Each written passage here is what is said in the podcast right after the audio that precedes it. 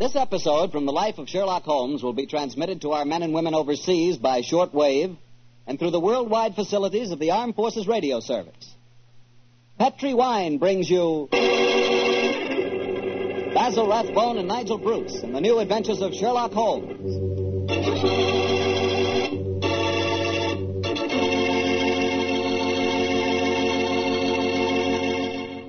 The Petri family, the family that took time to bring you good wine, invite you to listen to Dr. Watson tell us another exciting adventure he shared with his old friend, that master detective, Sherlock Holmes. Well, this is it, New Year's Eve. And I wish you could be here with us this evening so we could toast each other with a glass of Petri California port. As you know, port wine has long been a favorite wine for celebrating a happy occasion. That's because port is a wine rich in tradition. And you couldn't ask for a more delicious port than Petri Port. Petri Port is a deep, glowing red color, beautiful to look at and wonderful to taste, with a hearty, full flavor that's right from the heart of the grape. And when you serve Petri Port to your friends tonight or, or any time, remember you can serve it proudly because the name Petri is the proudest name in the history of American wine.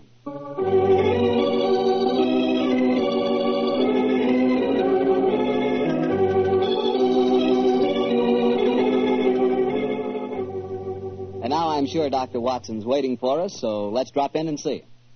Good evening, Doctor. Good evening, Mr. Bartell. Draw up your usual chair. Thank you. Ah, that's it. Well, did you enjoy the Christmas holidays? well, I've I've had a whale of a time, thank you, but I don't think I can face a turkey or a mince pie for at least another year. Uh, How about you, Doctor? Oh, I had a very pleasant week, too, my boy. Parties, visitors, and a flattering number of Christmas messages to be answered. Oh, say, you got a new pipe. Is that a Christmas present? Yes, new pipe, new tobacco pouch, and a pound of my favorite tobacco. All of them sent to me from London by an old client and a friend of mine, Sir Ian Dunbar. An old client, huh? Well, do you mean he was one of your patients, or was he someone that you and the great Sherlock Holmes helped? The latter, Mr. Bartell. As a matter of fact, it was receiving this gift that reminded me of the story I've decided to tell you tonight. A story in which Sir Ian Dunbar played a prominent part.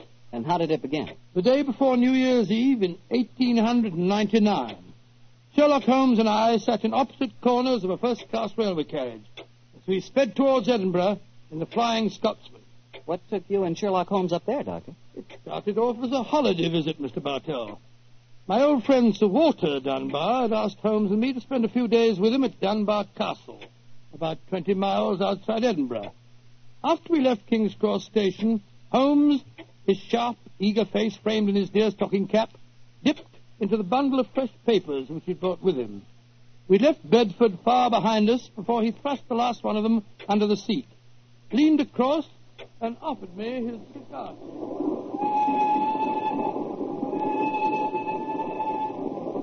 Care for a cigar, Watson? No, thanks. I'll, I'll stick to my pipe. Flying Scotsman's living up to its name. We're going splendidly. Our present rate is 53 and a half miles an hour. Oh, I haven't noticed the quarter mile post. Nor have I, but the telegraph posts on this line are 60 yards apart. With the aid of a watch, the calculation is a simple one. Watson, my dear fellow, we have several hours ahead of us. Now, tell me more about Sir Walter Dunbar. I have a feeling that he's in some kind of trouble, but you haven't wanted to talk about it. Well, it's not exactly trouble, Holmes, but there's a strange problem that confronts the Dunbars. A problem that'll be settled at midnight Oh, tomorrow. indeed. Night of New Year's Eve, eh? Yes, exactly. But uh, to really appreciate the story, I have to begin by telling you of the death of old Sir Thomas Dunbar. The father of the present baronet, I suppose. Yes, he was severely wounded at Waterloo, though he managed to last out long enough to get back to Dunbar Castle. The story goes that as he lay there on his deathbed, he told his wife of his plans for their unborn child. Uh, dinner grave, lass. I'll fetch the baronet here home from Waterloo. What if I fetch the mortal wound as well? Oh, hush, lass. I'm not afraid to die. All that niggles me is that I shall never see the child you bear. Is Sir Wattle Scott no coming yet? Eh, can he visit the deathbed of his old friend? Oh, who's there? Is that you, Sandy Murdoch? Aye, Thomas. It's me. Eh, I'm leaving an unborn son behind me when I die. Now, I don't trust women or children or banks for that matter. put the best part of my wealth in gold in the big iron box you'll find under the bed. The money's there. Aye, and something else for a rainy day. You have to keep that box in trust for me, Sandy. You can turn it over to my boy on the New Year's Eve before his 21st birthday. And he'll be a man and wise enough to know how to use it. You understand, Sandy? Aye, Thomas. But supposing your bairn's a girl. A girl. I tell you, it'll be a boy. And we'll name him Walter after my good friend, Sir Walter Scott.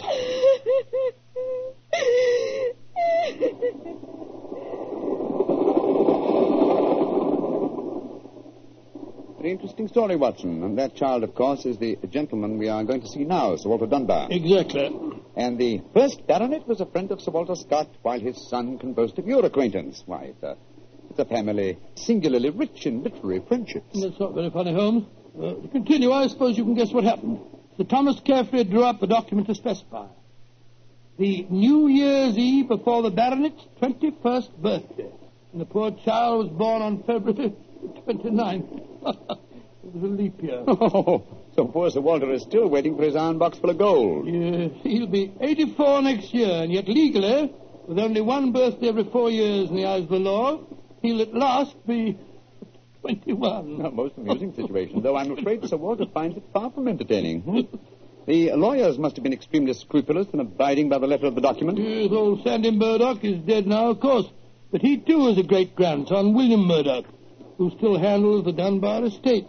He'll be at the castle tonight to formally hand over the iron box. I'm delighted you accepted the holiday invitation of Sir Walter. My dear fellow, I've needed a rest, but uh, I've always loathed too strict a one. This situation may pose a nice little problem for me. Problem? Yes, I'm reasonably certain that the aged Sir Walter Dunbar will not get his iron box full of gold on this New Year's Eve either. But we shall see, old fellow. We shall see.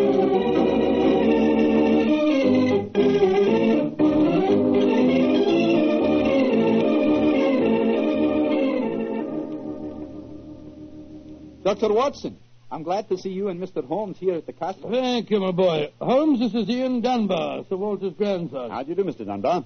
I'm very proud to meet you, Mr. Holmes. I've heard a lot about you. Our grandfather will be down in a few moments. Let's go into the library, shall we? Well, I imagine Sir Walter's quite excited about tonight's ceremony, isn't he? Wouldn't you be? If you'd waited 63 years too long for an inheritance. Indeed, I should. Thank the Lord I had the foresight to be born on the prosaic date of August the 21st. Even if your grandfather's death, you will be the next baronet, I take it. yes, Mr. Holmes. You see, my father was killed two months ago at Mafeking. Yes, yes, I read about it in the papers, my boy. I'm, I'm very sorry. Thank you, Doctor. The opening of the box isn't going to be the only ceremony at midnight. Dorothy and I are announcing our engagement. Uh, Dorothy? Uh, Dorothy Small. She and her father are staying here, too. My congratulations. Yes, yes, indeed, Ian, indeed. Mine, too. Thank you. It's it's been quite a battle with her father, though. He's a businessman and isn't impressed with titles when they aren't accompanied by a suitable income. But when we told him about the inheritance, he relented and gave his consent. Ah, here's Dorothy now. Dorothy, darling, I want you to meet two friends of mine, Mr. Sherlock Holmes and uh, Dr. Watson. How do you do? Now, how do you do, Miss Uh, how are you, my dear? From what this young man's been telling us, I, I gather that congratulations are in order. Thank you. I finally persuaded Father that Ian would make a worthy son-in-law. For a while, I was afraid we'd have to elope to Gretna Green, live in a cottage on bread and cheese and law, but brave the parental wrath, just as they do in the storybooks. Oh, Sir Walter, there you are. Oh, Watson, my dear boy. Uh, how are you? And this must be your friend Sherlock Holmes. How do you do, Sir Walter? Very well for a young nipper who'll be 21 at midnight. oh, uh, gentlemen, may I introduce Mr. Herbert Small? How do you do? How do you do, sir? I believe that we have to congratulate you on the engagement of your daughter. Hmm. That was supposed to remain a secret until midnight. The Dunbar box was finally opened. Ah, dinna be grouchy, Herbert. The children are in low, and I'm going to settle money on Ian. And it's New Year's Eve. Let's enter into the spirit of the occasion. Bring out the glasses, Ian. I've had some bottles of my special pride put out. It's the finest port in Scotland. The cream of Dunbar. Aye. My father laid the first bottle down the year before I was born. And a drink of the brew will surely warm the cockles of your heart. Well, my mouth's watering already, Sir Walter. When is this uh, lawyer fellow, young Murdoch, getting here? Oh, any moment, Herbert. As soon as he arrives, we'll have dinner, and then we'll be ready for the evening ceremony. He's bringing the famous iron box with him, Sir Walter? If he doesn't, they won't get any dinner, Holmes. Ian, pass the glasses around, my boy. Ah, here you are, Murdoch. Good evening, Sir Walter. Oh, you've got the box with you, I see. Now the party's complete. Oh, let me introduce you. Miss Small, her father, Mr. Small, my grandson, Ian, you know. Mr. Sherlock Holmes, Dr. Watson. How do you do, huh? I'm sorry I'm late, Sir Walter. My train was delayed. Oh, that's all right, Murdoch. You're here, and you brought the box. That's all that matters. Ian, give our young lawyer a drink. Here, I'll help you pour it. I must say that this is rather exciting, Holmes. The famous iron box with its inheritance of gold. Yes, and from the size of the box, at a rough guess, I should estimate its cubic content in gold at around 5,000 pounds. Not a vast sum, perhaps, to a businessman like Mr. Small, but a windfall to an impecunious Scottish baronet. Yes, I suppose it is. A strong young man, Mr. Murdoch. How do you mean strong, Holmes? A box that size, full of golden sovereigns, would weigh a considerable amount. And yet the lawyer carried it single-handed. Now that we're all assembled, I'm going to propose a toast. Though it's still some hours off yet, let's drink to the new year. It means a lot to some of us.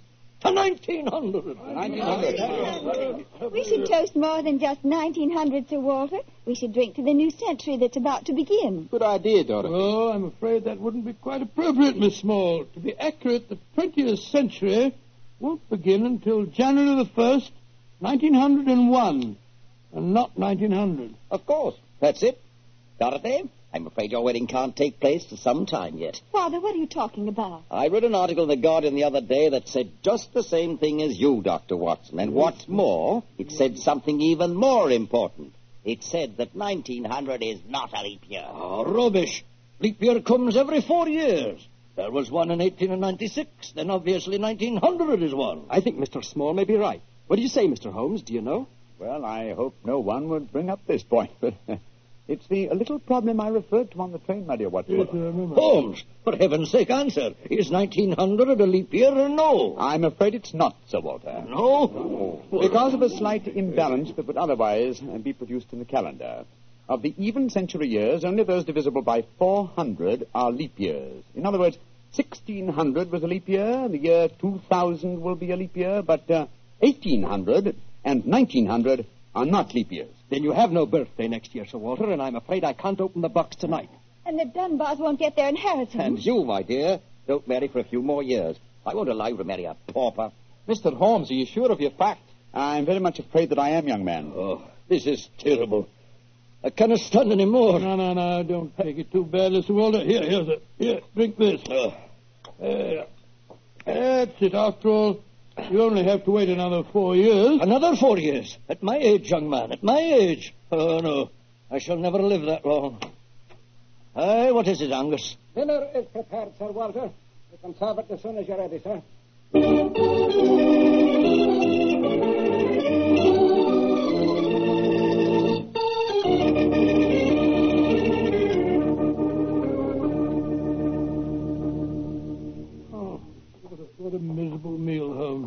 Sir Walter's gone to his room. The young lovers are nearly in tears.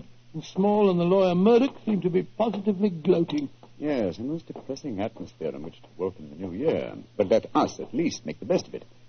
I think I'll go and have a talk with Sir Walter. And you, my dear chap, why not try and cheer up the young folks? Some of your experiences in India may make them their minds off their trouble. Yes, quite an idea. I'll join you in the library. Call me if you if you want me, Holmes. Ah, there you are, my dears. Hello, Dr. Watson. All alone in front of the fire, eh? I'm afraid we're not in very good spirits. sir. Oh, nevertheless, I'll sit down here and join you if you don't mind.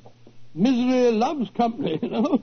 You're, you're very kind, Doctor. Oh, not at I was just trying to persuade Ian to elope with me. But he's being most ungallant. He won't even consider it. How can I, darling?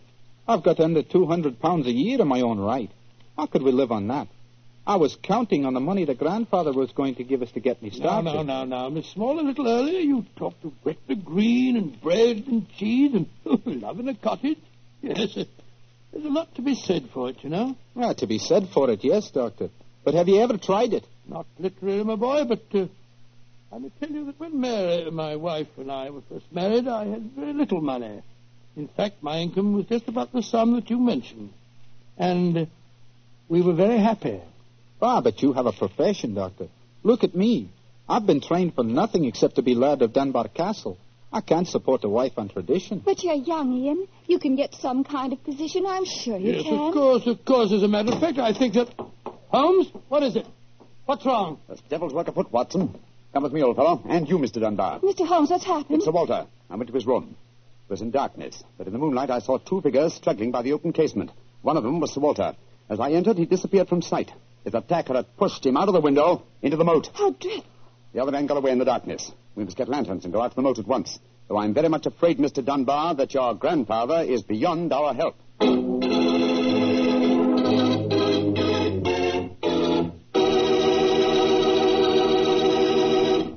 Dr. Watson will be back in just a second, so I'd just like to remind you that if you want to serve a wine over the holidays that you're sure the ladies will enjoy, serve Petri California Muscatel. Petri Muscatel is a golden wine with a wonderful flavor. The flavor of big, plump Muscat grapes. And you know what a flavor that is. I'm sure you'll find that Petri Muscatel is the favorite wine of all women, just as Petri Port is the favorite wine with men. And incidentally, if you're not sure which to get, Petri Muscatel or Petri Port, don't buy one, buy two. Get them both, and you'll be sure to please everyone. Now, to get back to our story, someone had pushed poor old Sir Walter out of his bedroom window and into the moat below. Isn't that right, Dr. Watson? Mm, yes, Mr. Bartell. Of course, we grabbed lanterns as fast as we could and rushed outside, but it was a hopeless task. The water was eight or ten feet deep, and it seemed obvious that the elderly Sir Walter wouldn't have a chance of saving himself. But we searched on, the flicker of bobbing lanterns and the scurrying figures in the frosty moonlight, forming a weird, fantastic. Angus, bring a lantern over here. Aye, sir. Can you see anything, Holmes? Not a thing. I don't see why your friend doesn't call the police, Dr. Watson. He's accomplishing nothing. We thought there might be a chance of finding the old man alive, Mr. Small. He wants to avoid a scandal, if possible, for your sake, sir, as well as the Dunbars. The Dunbars. scandal can't touch me or Dorothy over this. Her engagement was never announced. Thank heaven. That's a great pity, sir. I should think some new blood in your family would be a great improvement. You're being confoundedly impertinent, And Doctor. you'll be confoundedly heartless, sir. Well, Holmes, have, have you given up hope? I'm af- I'm afraid we'll never find him without dragnets and grappling hooks. Have to call the police. What time is it? Sir Ian. You know the time? What did you call me, Mr. Holmes? Sir Ian. By Jove, yes. It does seem a bit premature, Holmes, but of course you're right. If your poor grandfather's dead, Mr. Dunbar, you're the baronet now. And the time, Sir Ian? It's it's a quarter to twelve, Mr. Holmes. A Holmes. quarter of an hour to the new year. Sir Ian. Uh, Doesn't that fact suggest something to you? Yes, yes, it does. So I'm the new baronet, am I? Very well then. There'll be no more talk of the police for 15 minutes. I want all of you to come back to the castle with me. As the last chime of midnight rings out, I shall have a statement to make. A statement that I want you all to hear.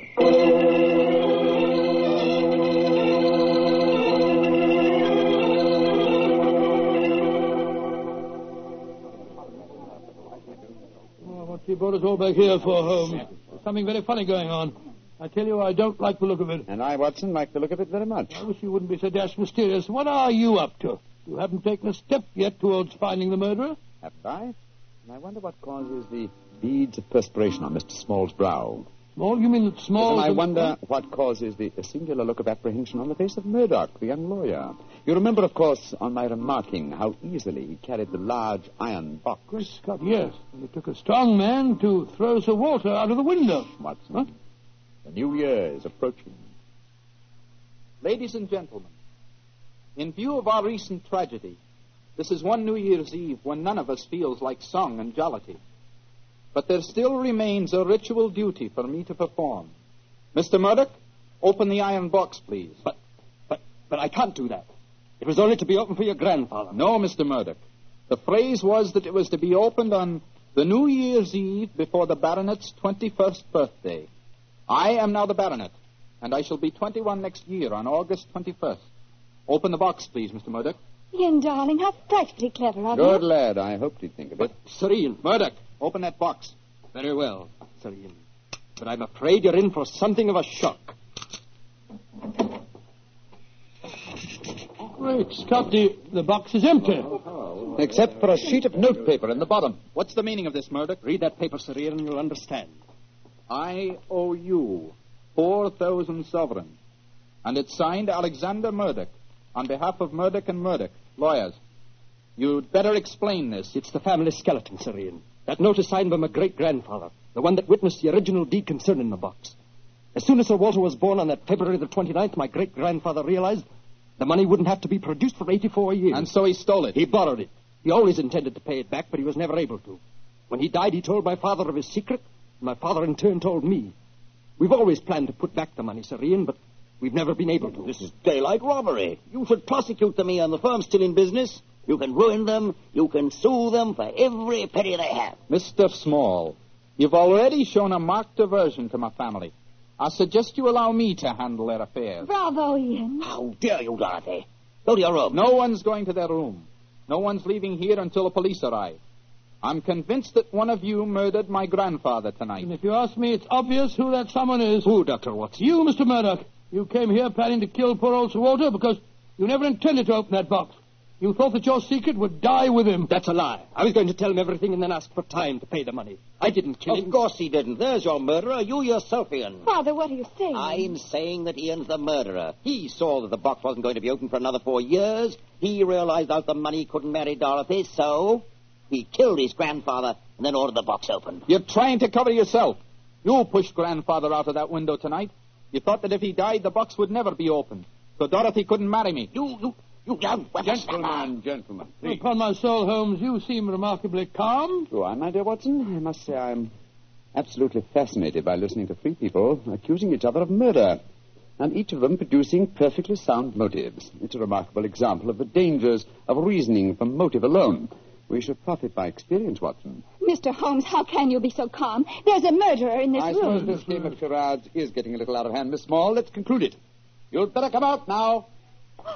That tapestry, it's moving. A happy new year to you all. Grandfather. Sir Walter, oh, am I seeing a ghost? Oh, Sir Walter, you're all But right. what kind of a game have you been playing? It's a bunny game that Holmes and I invented. You might call it forcing the issue. I was determined to have the box open before the next four years were out, whilst I was still alive to look inside it. But the trickery of your family, Murdoch, has made me a very unhappy man. Sir Walter, I shall pay back the money in a few years. I swear I will. It'll be too late to do me any good, but I'll take care that Ian gets it. I've half a mind to prosecute you. Grandfather, the money isn't important now that you're all right. Uh, you were counting on it just the same, my boy, so that you could marry Dorothy. I know that. Uh, she'll never marry a pauper. I won't allow it. When I'm 21, you can't stop me, Father. And I am going to marry Ian. Be quiet. Sir Walter, it's a very unsavory business. Huh. I think that you owe us an explanation of your behavior tonight. You tell him, Holmes. I fancy a wee drop of cream of Dunbar. Watching you all search for my body in the moat has made me thirsty. The explanation is a very simple one, ladies and gentlemen. When you arrived here tonight, Mr. Murdoch, I knew from the way you handled the box that it could not contain the sum of gold it was supposed to. And so you, you suspected fraud and devised a plan to force the opening of the box. huh? Yes, and Sir Walter was an eager conspirator. of course I was. Ian is 21 next August. Supposing, supposing I had died after he came of age and before my next birthday, four years hence, the box would never have been opened. And so we invented the fake murder story. By the way, Ian, I must congratulate you for grasping the possibilities of the situation so speedily. If you hadn't demanded the opening of the box, the Murdoch secret might still be a secret. It secret. was a clever plan, Holmes. It's too bad that it had to have such a miserable ending. I'm not sure that we have finished with the matter. Uh, Mr. Murdoch, Yes, Mr. Holmes? you say that your family took £4,000 from that box? Yes, Mr. Holmes. Curious. I would have sworn from its size that it would hold closer to 5,000. And in your account of the legend, Watson, you told me that Sir Thomas Dunbar stated on his deathbed that he had put something else in the box. that's. Something for a rainy day, is that Yeah. it? Mm-hmm. Did the Murdochs find that extra something? No, Mr. Holmes. They found nothing but the gold. Oh, that's very odd. I think I'll take a closer look at that box if you don't mind. Since this seems to be a night of telling secrets, I think you might as well know, Father, that if you don't give your consent, I shall elope with Ian. Oh, bravo, my dear, bravo. No such thing. I admire your resolution, young lady, but I hardly think it will be necessary. What do you mean, Holmes? Permit me to show you all the treasure of the Dunbars. What have you found, Holmes? The something for a rainy day that old Sir Thomas spoke of. You see, since the cubic contents of the box obviously differed from my calculations, I deduced the existence of a false bottom. I was correct. And in that space, I found this. Oh, it's, it's a manuscript. Quite so, the manuscript of a book. Look at the title page and see the author's name. History of the Dunbar family. by Sir Walter Scott. Oh, I was Scott. I think, Sir Walter, that an original and unpublished manuscript by your distinguished namesake will prove worth several times the gold that is missing from that box. You've saved the day for us, Holmes, my boy. God bless you. Oh, oh, this has been as strange a new year as ever I knew. But it's turned out to be a bonny one, thanks to you, Holmes. Well, fill up your glasses. We're going to drink a toast to the new year. By Joe, yes, Sir Walter. This is really a happy occasion. Then let's complete it by singing the traditional song of the season, Auld Lang Syne. And in this case, when we sing Should Old Acquaintance Be Forgot, I feel that in our hearts we should be thinking of Sir Walter Scott. He died over 60 years ago. He's made us all very happy here tonight. Aye. Should old acquaintance be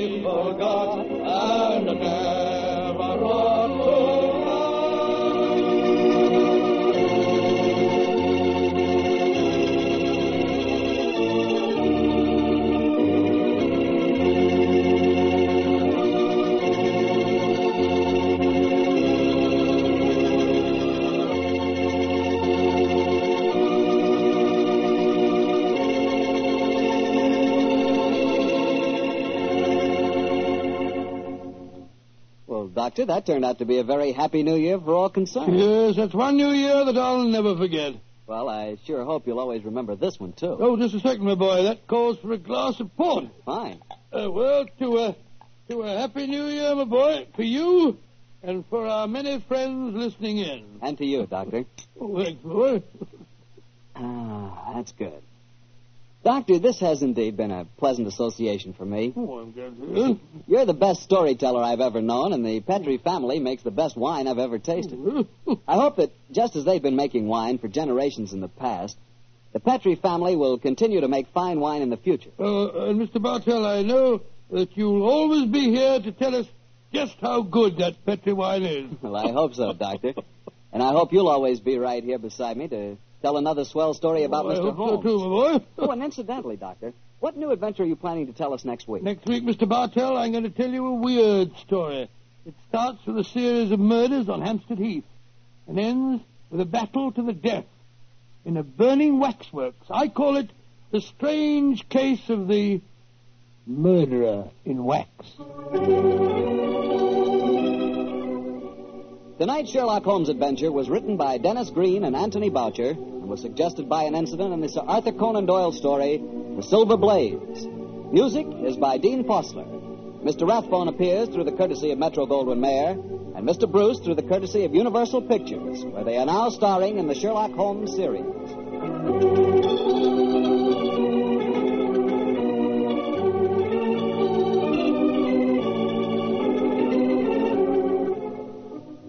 Petri Wine Company of San Francisco, California, invite you to tune in again next week, same time, same station. Sherlock Holmes comes to you from our Hollywood studio.